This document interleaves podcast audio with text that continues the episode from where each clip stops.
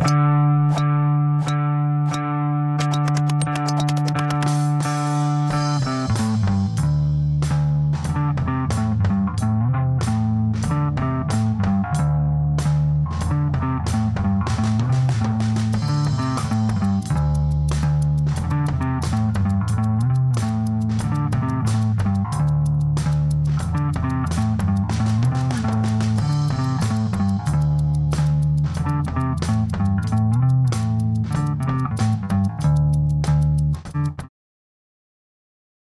Welcome back, everyone, to the Second Shot All American Golf Podcast. I am your co-host Tom here with my other co-host Phil. Phil, how are you doing today?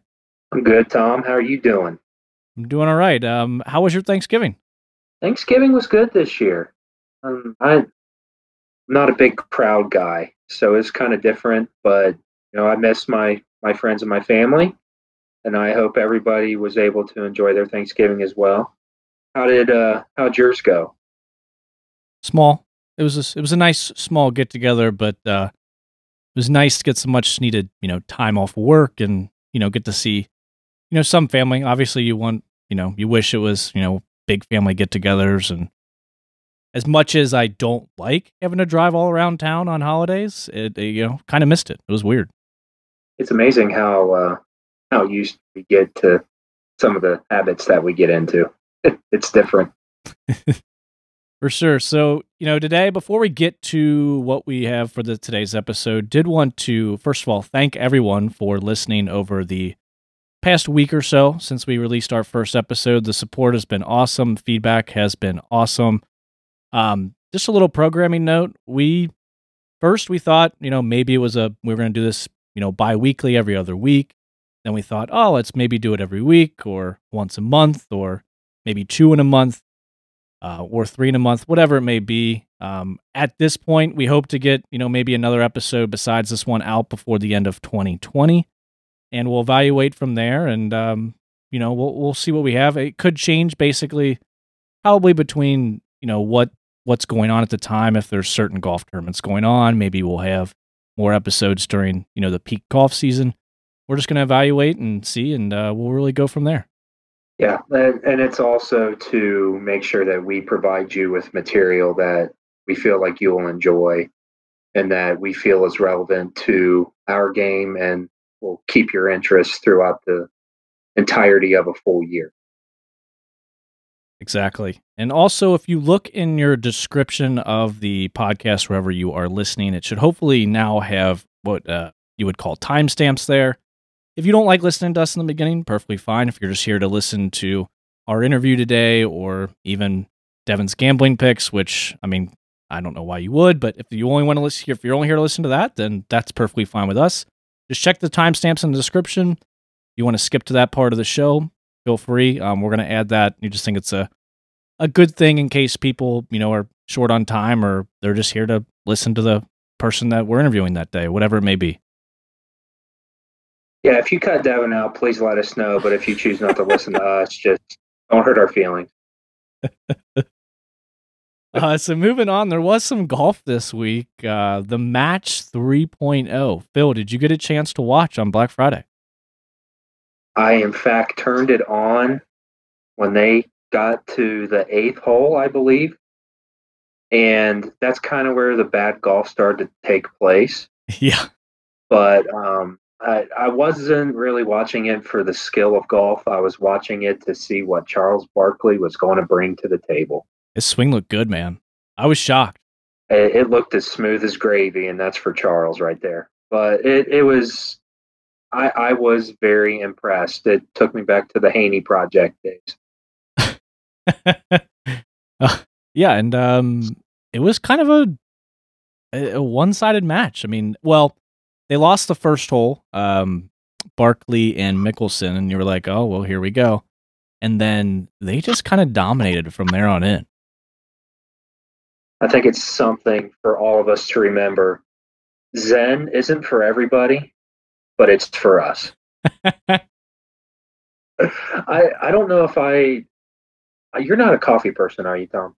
No, but I am very, very intrigued by Phil's concept and just his state of mind and how he approaches the game. It's very interesting. I'm not sure that it's something that I would necessarily do. I'm not a big coffee drinker, but I, it's certainly worth a shot. I'm kind of intrigued to see what that concoction he's drinking is like. I, I don't I don't venture out with my coffee very much. I'm pretty cut and dry, but I might have to try what he's what he's concocting. right. So, what did you uh what did you think of the uh, course they were playing, Stone Canyon? Stone Canyon, I the the sight lines were different. The the backdrop looked absolutely phenomenal. It was great. And you know, any course where I can hit it where the grass isn't it's going to bounce back into the fairway, that's my style of course. They didn't always have that happen, but I, I see your point. I mean, uh, that that's just you know how I can get off the tee. I needed that last week when we played, but um, it, I just thought it was a fun course to watch golf on. It was some of those tee shots and uh, tee boxes are scary, yet also awesome at the same time. Yeah, I I'm afraid of heights, so elevated tee boxes are not my friend. But those of you who know me, I have a pretty firm base about me, and I get very, very cautious when I feel like my feet are not on solid ground. So, number 10's tee box at Stone Canyon kind of was a little nerve wracking for me. I, I, got scared watching them hit tee shots like somebody was going to slip and sprain an ankle or something and then fall down a canyon. I, I thought Charles was going to just fall down the can. No, Charles was below them at that point. I forgot. Charles was not on their tee box. I thought that was also interesting where they, and it was fair, but he wasn't at their tee box, which was, I don't think, something we saw. I believe in the match two, both Peyton and Tom Brady were all at the same tee box, and then the match one was just Phil and Tiger. But it was interesting to see that he played at a different tee box on a few of the holes. Yeah, and going off of that, were you as intrigued to watch it without Tiger, or were you kind of hesitant? You know, I didn't enjoy it quite as much. Um, it was it was definitely interesting, and I've enjoyed. Like I said, we talked about Phil. It was interesting to listen to him kind of pep talk Charles on a lot of shots, have what seemed to be misreads on a couple putts, and Charles looked at him with with a funny look on a couple of the holes. Yeah, I mean, I think overall, I mean, it, it was good, but yeah, I mean, it, without Tiger, it's always missing something. And I thought it was better when you had two tour pros with two amateurs. I just think it's better that way. Yeah, I think that was a pretty big stage for Stephen Curry, and I, I honestly, I felt bad for him. I, I feel like he's a much better golfer than what was shown to America on Friday, but um, it definitely needs two well seasoned pros and then your two higher amateur players for sure. You think Steph would have been good, you know, missing the playoffs and all? Must have been that injury he suffered. Right. Maybe. God. Throwing well, shade right. Hey, you know, I mean, he's a scratch golfer. He could have played a little bit better. Although I thought he he, he had a lot of decent shots and he kind of got some bad breaks. That tee shot on 10 that hit in the water, he bombed that shot. Well, that, it, that thing was absolutely hammered. But I, I think something also that we should point out is we're big Tiger supporters. Sure. Of course. I, I'm more of a Tiger realist, but I, and I, that's to a fault at times too, but we are big Tiger fans. Absolutely. So not seeing him match kind of, I, I did shed a tear but, a little bit toward. But Mickelson has grown on me. I honestly didn't like him, especially when Tiger was in his prime. I just never rooted for Phil, but I find myself rooting for him more and more the older he gets. Twitter has been a big, big improvement for Phil. For he's sure. just, he's hilarious he's absolutely hilarious. Well, enough of the uh, the match 3.0 talk. It was fun, but uh, transitioning a little bit to our guest today, Chad Gilligan, the head golf professional at Losantiville Country Club. Phil, what'd you? Uh, we already had the conversation with Chad. Um, Phil, what'd you think of the conversation?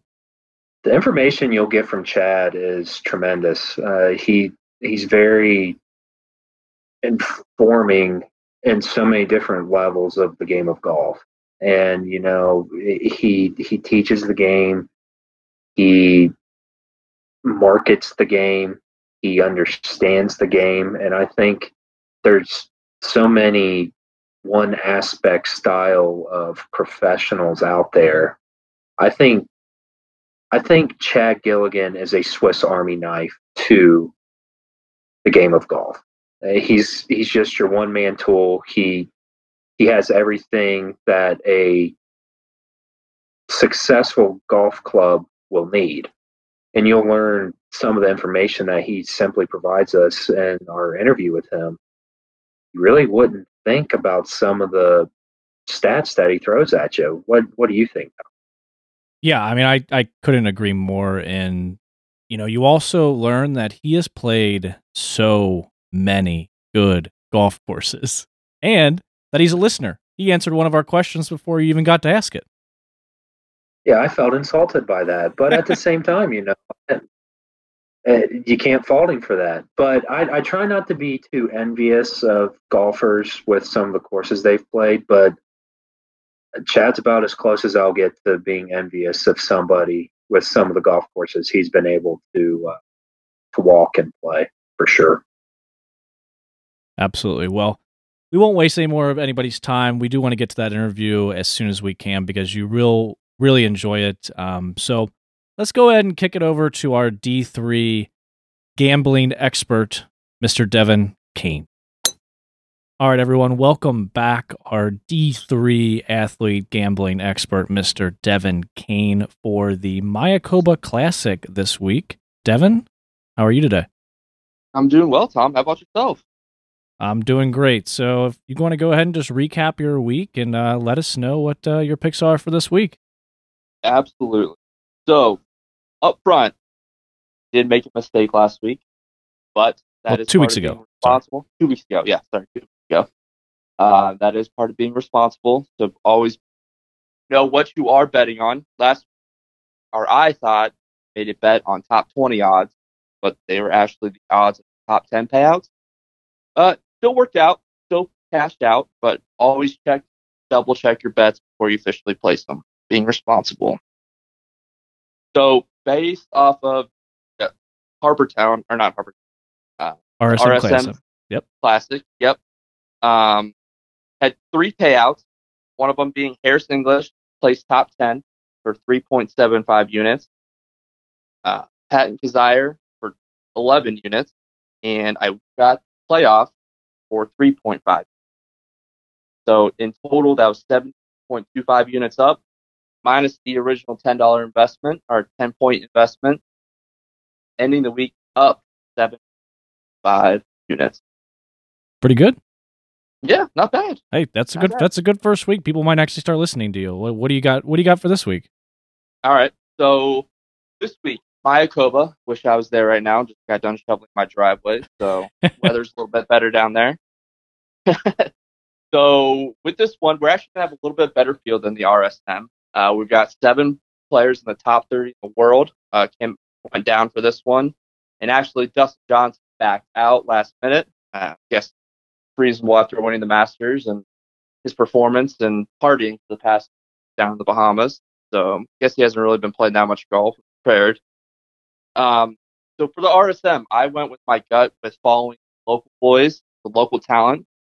So I am actually going to do that again for this week. Um, being in Mexico, I'm going to have uh, a couple Mexican players. So my first one is going to be Carlos Ortiz. He was actually a winner uh, earlier this year at the Houston Open, right before the Masters, and he was the runner-up at the event last year as well. So knows the course, uh, seems to be playing some pretty good golf. So I'm going to put one unit on him to win at plus 5,000. I'm going to put one unit on him for top 10 at plus 500 and one unit for top 20 at plus 250. And then my second golfer going to be Abraham Ancer, another fellow uh, national Mexican down there playing. So for him, he's got a little bit better or uh, better player, so he's got less odds to win plus 2,000 uh, for a top 10 plus 250 for a top 20 plus 100. So double your money there. Um, then that's six minutes total. And then for my other bets, I have a head to head match. So hopefully Ancer plays well. I have him going head to head finish to get for a better finish against Daniel Berger. Those odds are minus 112. So I'm going to play a couple odds or a couple more points on that. I'm going to play two points on that. That way, some extra money. And then for my last unit, I'm going to play follow my lead again with a playoff and a winner this week after a playoff plus 400 for my bets. Nice. It's uh, there's some good picks there. Uh, you go with the local guys again. That's the second uh, second time in a row. You gonna think you think that's gonna pay off again? I hope so. Hopefully, it's uh, the new way to go. We'll see if it works out this week, and uh, it'll only tell for the future. Might have to change up my philosophy moving forward if it doesn't work out this. Hey, it's worked so far, and uh, always we are using those odds off the DraftKings sportsbook. And um, as always, please gamble responsibly if you do. Devin, uh, thank you for your picks this week. Thank you, Tom, for all your time. you, got it, buddy. Uh, now on to our conversation with Mr. Chad Gilligan.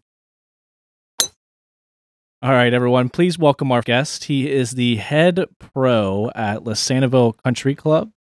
He was the 2013 Southern Ohio PGA Assistant Golf Professional of the Year. He's had stops at courses such as Pinehurst, Reynolds Plantation, Cincinnati Country Club, and is the only back to back LCC Golf Staff Fantasy Football Champion. Please welcome Chad Gilligan. Thank you, Tom. Thank you, Phil. That's quite an intro we had for you there, Chad. Yeah, I, I was waiting on uh, Phil Mickelson to jump in and say, whoa, whoa, whoa, okay, okay. kind of like they did with Tiger he didn't pay me enough to say that, although I do have the same name. But we'll we'll go to that later. But Chad, can you talk to us a little, little bit about your journey through the game of golf?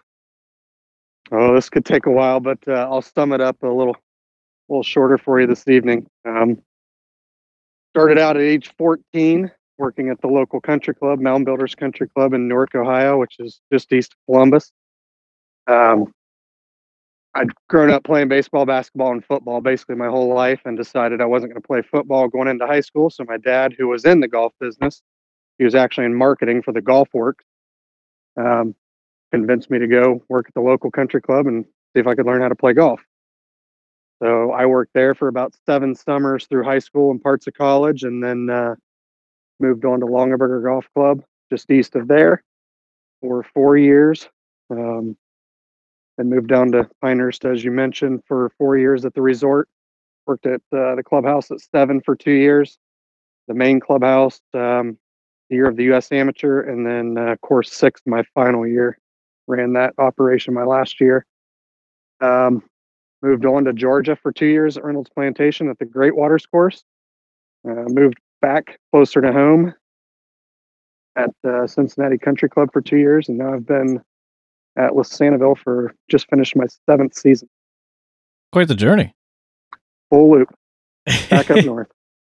So I couldn't help but notice there you've been at uh, a public course, a resort course, and a private golf course. Um, can you talk to us about maybe the differences of being a professional at all those, and what is, you know, work? If like, what's the difference between working at a public course, resort course, private course, things like that?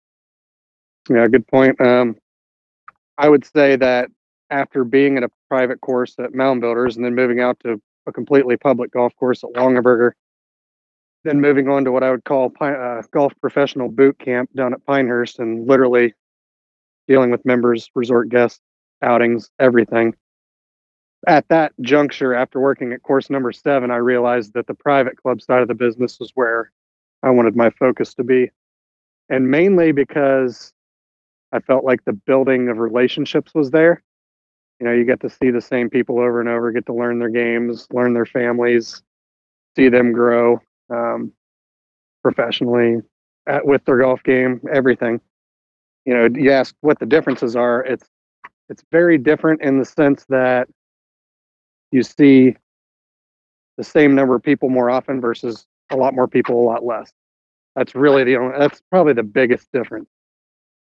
Because at a golf course, you're still running whether you're public, private, or resort, so to speak, you're still hospitality industry. You know, is number one. Your your service levels are number one. So really, that doesn't change much from place to place. Um, nor does really what you're doing. It's just more how you're interacting with the people that you're seeing on a daily basis. You were talking about um, the different places that you've been able to work in the different styles that you've had to work in. Can you talk to us a little bit about what Cincy Golf brings to the picture uh, compared to the other markets that you've been in? Yeah, I would I would compare Cincinnati a lot to, uh, I guess, basically when I was up in the Columbus area. Um, just knowing that and growing up in that area, um, very different in a sense from Pinehurst or Georgia. Really, um, and I know you guys have traveled down in those areas as well and seen a little bit of that. But I think Cincinnati has a great collection, a really good collection for sure of, of private golf courses.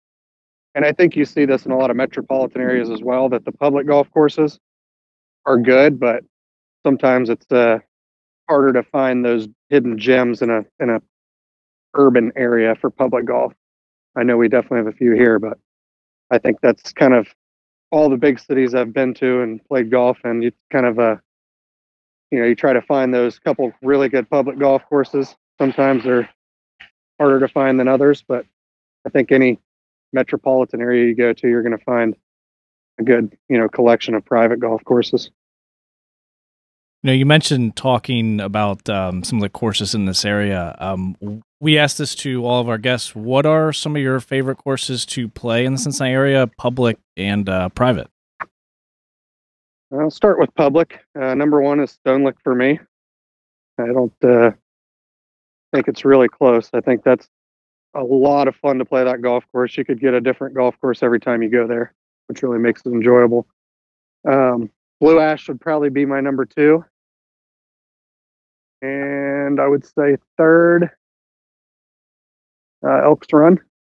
Ooh. Now, I will I will say that I've only played under 10 public golf courses in the area for sure.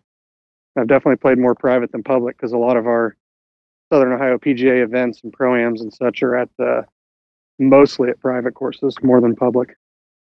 So when I actually get away from get away from Sanibel to play golf, it's usually in an event and it's usually pre-scheduled at one of the private courses in the area.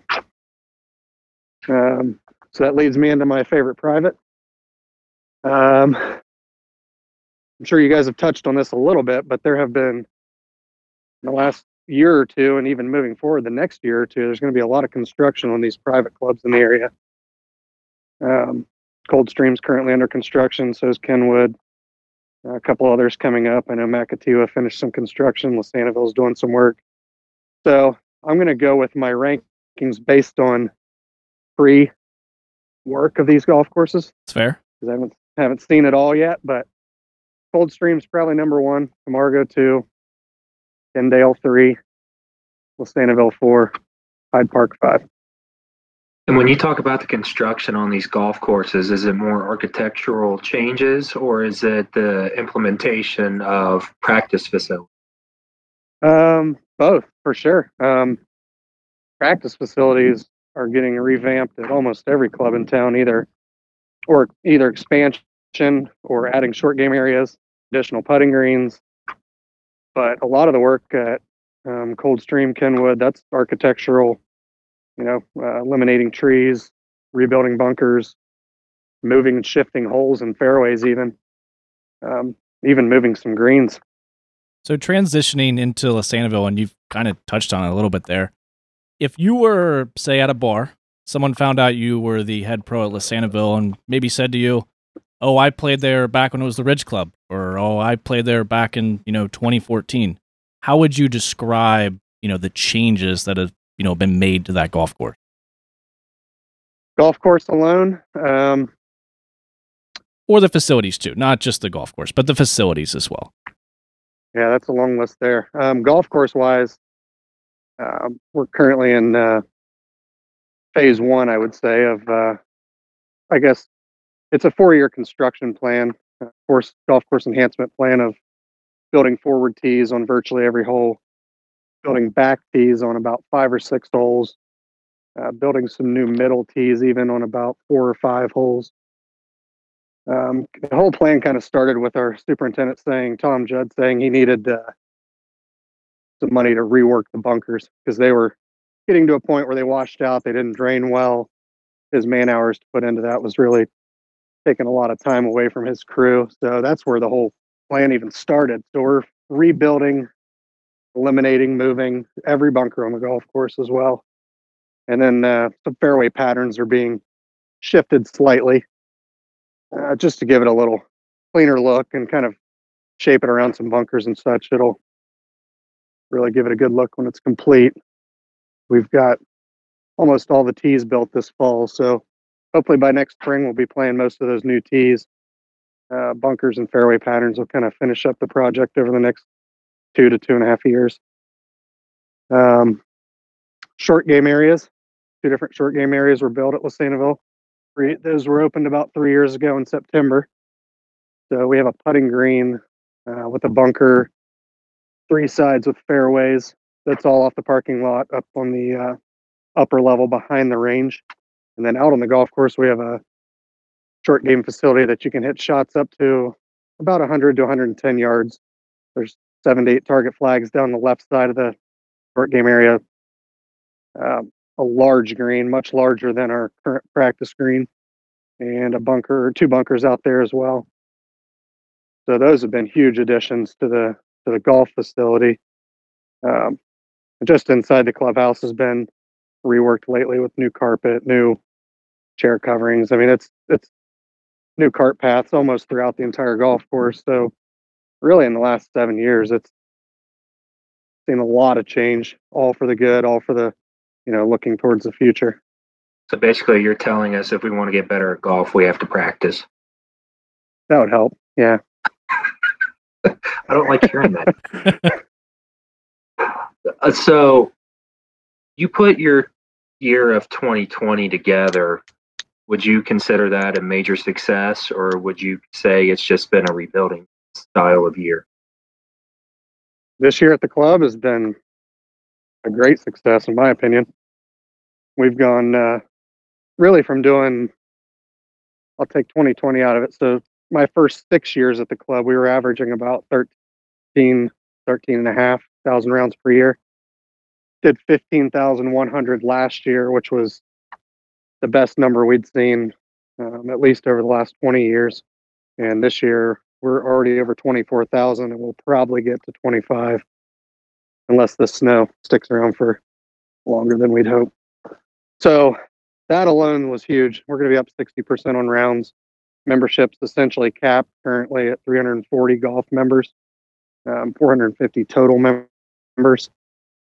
Um, it gave people you know something to do. It gave people uh, kind of a release and a relief from everything going on. Obviously it's hit a lot of people in a lot of negative ways but um, for those who've been able to avoid it it's kind of given them a safety outlet.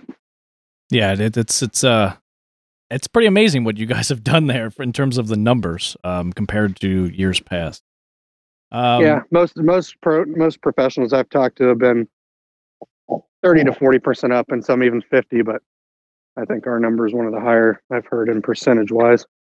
Yeah, I mean, I, I, can I can attest from from working there with you. The the membership has grown tremendously over the past you know three or four years specifically. Yes. Um, leading into you know being a head pro there, you know, I guess you know you kind of described this to us before we started the call here, but what many people don't know when they go there and they shop at the golf shop, you actually own the golf shop. Could you kind of tell us about, you know, what what that means? Sure.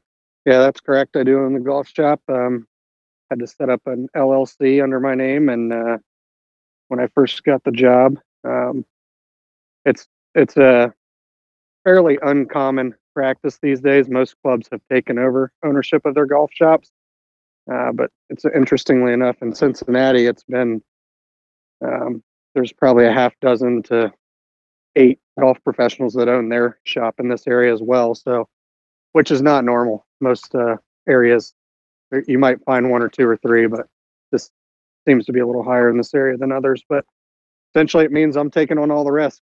I'm taking on all the risk reward, so to speak. If uh, we sell everything in there, I might have a profitable year. If we don't, uh, might end up breaking even or losing some money. Really, it's you're not going to get rich in owning the golf shop at a country club. You might make a little extra on top of what you do, but um, really you're just trying to add an additional uh, amenity and service for the members and provide them with goods that they want to purchase. You know, they want to find that golf shirt, that perfect golf shirt that fits them with the LCC logo on the sleeve or the chest, and be able to wear that proud uh, either at the club or the other clubs or out to dinner.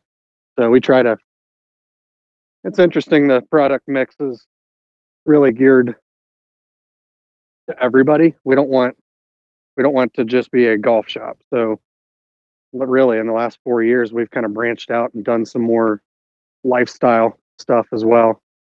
Boat shoes, swim trunks, for example. Just it doesn't have to be just golf. So, and I guess my best practice for owning your own golf shop is providing members with items they can't just go buy anywhere else. You know, at some of your big box stores, for example. So you have to be flexible in pricing too. When Dick's runs that, uh, you know, Black Friday sale and they're throwing Maverick drivers on sale for three ninety nine, you've got to mark four ninety nine. You've got to be flexible and be able to match that price if you want that sale. That's interesting. What would you say um, you know one of the more challenging items are or what do you say like the challenge more challenging things to sell are within the shop uh women's apparel number one i think just mainly because you've got uh, a wide variety of members um, on the women's side of golf age ranges sizes i mean obviously you have that in men too but um, when you're buying more in men you can make a few more mistakes here and there. But uh, currently, I would say our product mix is more um, just in apparel alone is probably more 75 25 or even 80 20 men versus women's apparel. So when you're going 20 or 25% in on that, you make a few mistakes that can come back to, to get you a little bit. And it's all sizing generally. Chad, can you talk to us a little bit about the caddy program at Losantiville? I know this is one of the focal points to really get youth into the game of golf, but can you ex- uh, explain to our viewers and listeners a little bit about the caddy program that you have at Losantiville? Absolutely. That's one of our, I'd say that's our membership's pride and joy. Probably even over the golf course. They love the caddy program. They've been supporting it for years. Um, I think we're currently at uh, 97 Evans scholars through Losantiville Country Club in the last 50, 59 years, I think it is. It's huge. So it's a lot of a lot of scholarships um, earned through that club over the you know, last 50 to 60 years, and it's mainly a, a lot of member support. We have a lot of par birdie club members who, for those of you that don't know, that's the Western Golf Association Evans Foundation. Each level you donate to um, raises up with Par, Birdie, Eagle, and so on. And we have quite a few uh, of our members in that program. Not to mention, we have three Evans directors. Um, Scott Mattis, Jerry Morgan, and Leif Edgar are all WGA Evans directors. So there's a lot of support at the club. It's great. Um, I tell this essentially the same story every caddy banquet every year. Um, you know, you get these kids come in February and March, they got their head down. They're not looking you in the eye. They're looking for an application. Usually, mom, dad, grandma, grandpa, someone else is even with them doing all the speaking, and I'm um, just trying to get this junior involved. And uh, you know, by the time they're seniors, juniors, even in high school. They're looking you in the eye, very confident kids, and it's just really cool to see, you know, kids grow up. I'm not saying we do all of that, but certainly uh, having them around some successful people every weekend and getting to learn the game of golf a little bit. Hopefully, they get trained well and get interested in even playing the game. Uh, that's probably 50 50. Some do, some don't. But just being around the right people every weekend, learning from successful people, and um, just really neat to see them grow up. And I think the caddy program is great for that. And clearly, it's been successful to help them get scholarships as well for those who qualify. That's one of the beautiful things about the game that we spend so much time in is we get to learn lessons each and every day that we go out there, why we love the game or hate the game, but it teaches us a lot about who we are. And that, I think that is a good leeway into my next question for you. What are your strengths as a teaching professional? What what are some of your focal points that you try to aim for when you have a student? I would say there's a couple things. One is I I learned a lot at Pinehurst from Eric Alpenfels and Kelly uh, Kelly Mitchum, um, Paul McRae. They've been there forever, and I just sat back and watched them teach a lot of lessons. And then I got thrown into the, the golf academy with them as well, so learned a lot from those guys. And then, you know, the more you watch people swing the club, whether you're teaching them or not, you can start to pick up swing flaws just because you see it. You've seen enough of them, you know it, especially when you see the result of the ball in the air. Um, so just kind of getting an eye for understanding why the ball is doing what it's doing. You can revert back to what you learned and kind of use that to help those people understand how they can fix it. Now, I think the the bigger part of that is understanding how they learn. Do they want to see it? Do they want to feel it? Do they want to, you know, um, hear it. You know, there's so many different ways people learn, and definitely some people don't like to see their swing on video. So I don't even offer that unless they ask, typically. Which some people love it, but some people don't want to see it because they'd rather feel it or just hear it. Um, so I'd say that those are probably the two main things. Just having an eye for it because you've seen enough swings and understanding how people learn and just trying to communicate it in a way that it's simplified the more you start, you know, taking the simplicity out of it, the, the quicker you're going to lose them. So, uh, kind of transitioning a little bit outside um, LCC, you also are the vice president of the Southwest chapter of the Southern Ohio PGA section. Could you kind of explain, you know, what what it is that you do in that position and what the Southern Ohio PGA section, especially the Southwest chapter, does for the game, like in the area? Oh, sure. Yeah, so Southern Ohio PGA is um, golf professionals throughout the southern half of the state of Ohio. You know, you've got Cincinnati up to Dayton, east to Columbus, east to Zanesville. I mean, basically, I 70 kind of doesn't exactly split up northern Ohio, northern and southern Ohio, but it's pretty close. So, um, and then within that section, we have two chapters, southeast and southwest. The southwest covers Dayton, Cincinnati. Um, southeast covers Cincinnati and or Columbus and East, basically. Um, so within the chapter, we do a lot of different things uh, that kind of align with the, the section, so to speak.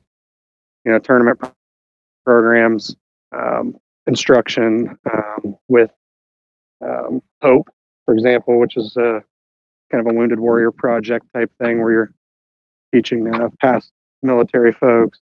Uh, all of this kind of goes back into the Southern Ohio PGA Foundation as well, trying to raise money for scholarships. And um, we do also education for us and for others out there that want to learn more about rules, for example. Um, but education for our members as well through the PGA. As far as being on the board, the board is really responsible for taking the feedback from all of our PGA members back to the boardroom and to the section. Um, to, so essentially, we're in charge of making sure to that the membership is well taken care of and getting what they need out of their membership. That's neat though. I didn't realize that they did that they did all that. The Southern Ohio PGA section. It's not something you hear a lot about. You hear more about in this area, probably the GCGA and things like that. You don't really hear as much about that. It's probably more of a, a PGA thing.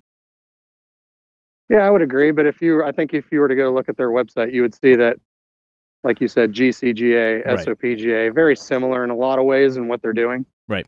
They both have junior tours. They both have boards. I mean, it's it's GCGA is going to be more for the area, Right. like we are with our chapter, um, where GCGA is a, a link off the USGA. So we're just a link off the PGA.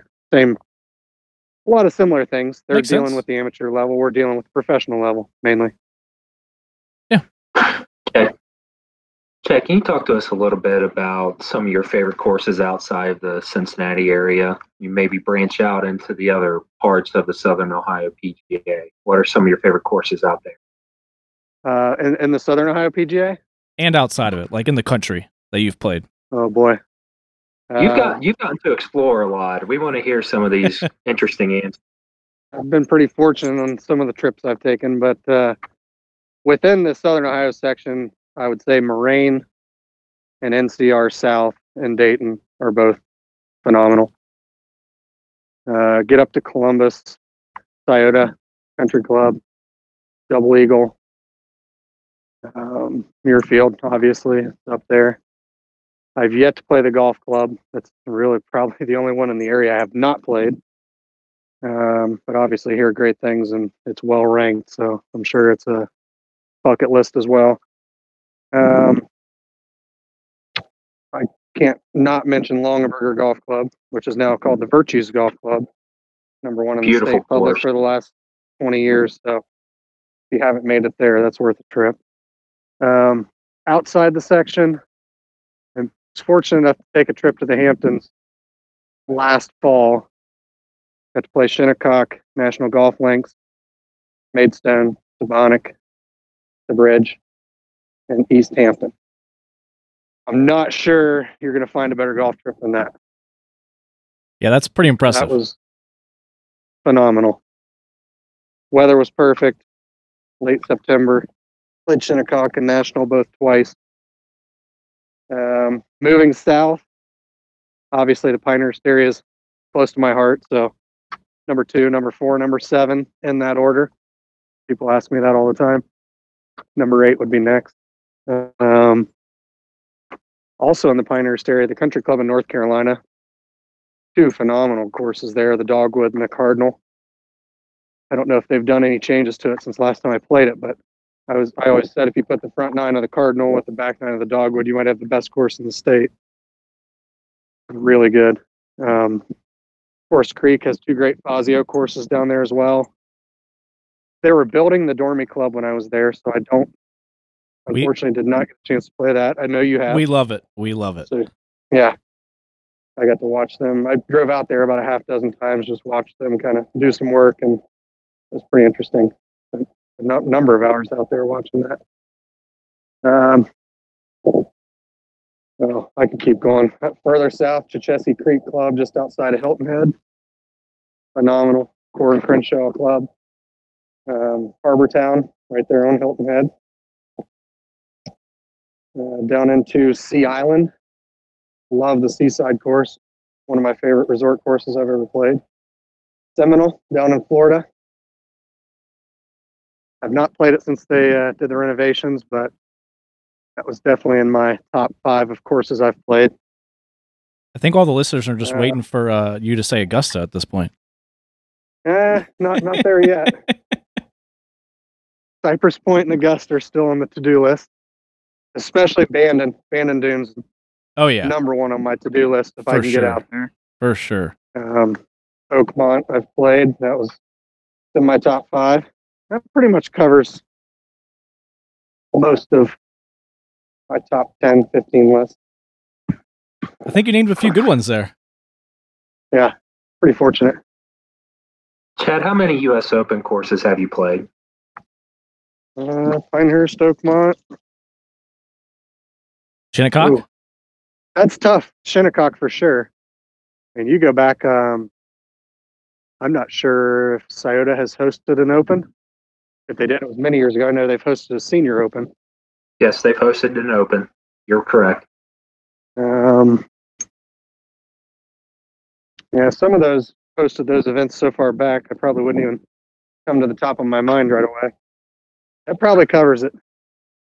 Yeah, I There think might be that a I few think that sneaky ones, covers and they're like, like exactly like Miami Valley Golf Club. I don't think they hosted an Open, but I know they hosted a PGA. That's up in Dayton. Correct. So I know N- NCR. NCR's hosted a few major events. I'm not sure what they're. I think they had a PGA as well, maybe in the 50s. One of our favorites we love to talk about, Tobacco Road. Oh yeah, that's undoubtedly in my top 20. You're either going to love it or you're going to hate it. That's what I tell people. I loved it. I haven't Target talked. golf I haven't talked to anyone who's hated. You it. could hit. Uh, I'd say most people that don't like it are your high handicappers I could see that. making some big numbers out there. Because you can hit a good shot and get penalized out there. You could also hit a bad shot, get a good break. But um, yeah, I think some uh, some of your higher handicappers might not enjoy that one as well. Pretty difficult. So, w- one last thing I wanted to bring up here before we get to our, our, our final question, which we ask all of our guests. Um, recently, you did a uh, a pellet. Is it pellet Pelotonia? Is that you, is that how you pronounce it? Pelotonia. Pelotonia Golfathon, uh, and it was October twelfth. Um, near and dear to my heart. I lost my mom to cancer. It, it supports fighting cancer. You played 108 holes in one day at five over par. I'm going to run through the scores here 74, 73, 68, 71, 69, and 70. Uh, can you talk to us just about what you were supporting and you know what that day was like? Sure. Yeah, this probably started about 10 years ago. My father in law, Keith, is a big cyclist. Um, and the Ohio State University was putting together, well, I should say they were the beneficiaries, a group, Pelotonia. Um, all the money raised through this cycling event, I won't even call it a race because it's more of a ride. Um, all the money raised goes directly to the James Cancer Hospital up at Ohio State. So he rode the first year. My wife rode with him the second year. And I went up that year to the opening ceremony to kind of see what this is all about because I probably hadn't hopped on a bike in probably 15 years. So I go up there and I'm like, wow, this is cool. So many people, all for one cause. You know, they say one goal um, to end cancer. So after that, I'm in. I rode every year. I think we missed twice due to family vacations that were booked so far in advance. One was a cruise. We just couldn't change it. So we still supported it with donations, but the years we missed. But anyway, I've been riding for the last eight years. I've ridden 100 miles three times. Uh, last three times I did it was a 100 mile ride. So my goal last year, I started the golfathon, was to try to match. I just wanted to add a twist to the fundraising, make it a little more fun, you know, get people maybe a little more excited about donating money. So I set out to even my number of holes uh, to the number of uh, miles I was going to ride, which I did this in June last year. So it was a little easier to, with daylight, to get as many holes in as I could. Um, and I got in 101 last year. So they canceled the ride this year due to COVID. So I'm like, oh, I'm going to do the golf on anyway. They'll try to raise money. They're still trying to obviously end cancer, so I don't need to stop my fundraising. So this year I went out. It was a little later than normal just due to us being so busy and finally getting organized and getting around to it. But yeah, 108 holes was I was tired, very tired. As you notice, the scores almost got better as I went. They did. So the answer to that question, which I knew was coming, if you played the same hole six times, don't you think you'd start to figure it out eventually? Yeah, with the same pin, I would think so. I would hope so. Exactly. Speed of greens, same pins. You start to get used to your your bump and runs and your pitch shots, how they're going to react.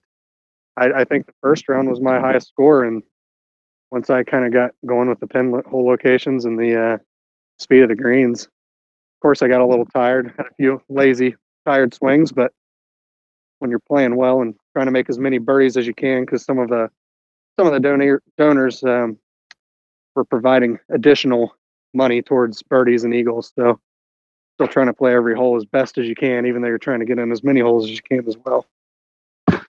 See, Chad, in that circumstance, I start developing ghosts if I play a hole too many times. well, if you looked at my hole by hole, I didn't par six once, not once. It's a tough hole.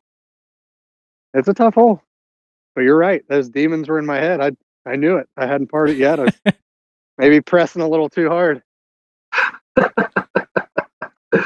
Chad, we got one final question for you, and this this is something that, as Tom mentioned earlier, we'll ask every guest. But a Chilito and a us... cheese coney, and if I'm really oh, there too. it is. a Chilito and a cheese coney. We share the same order. Do you All get spaghetti? In the Chilito, no, but I do get it with sour cream. Okay. What about I'm really cheese hungry. Coney? I'll go with two of those conies all the way. All the way. It's a common answer. Everyone wants the mustard and onion. Some of us can handle our mustard and onions, can't we, Chad? Oh, that's right. All right. well, everyone, uh, we we appreciate uh, we appreciate Chad coming on. If you want to learn more about Losantiville, please visit them at their Facebook page or on losantivillecc.com. Chad, uh, once again, uh, we appreciate you coming on, and uh, you know, hopefully, we'll speak to you in the future. Thanks for having me. It was fun. Thanks, Phil. Thank Thanks, you, Tom. Chad. All right. Thanks, Chad. Hey everyone, Tom here. Thank you again for listening to this episode of the Second Shot All American Golf Podcast. Please don't forget to like our Facebook page as well as follow us on Twitter and Instagram at SSAA Golf Pod. If you have any questions or feedback, please reach us at secondshotallamericanpod at gmail.com. And if you could, just please rate and review us wherever you listen to your podcast. And we'll see you for the next episode. Thanks, guys.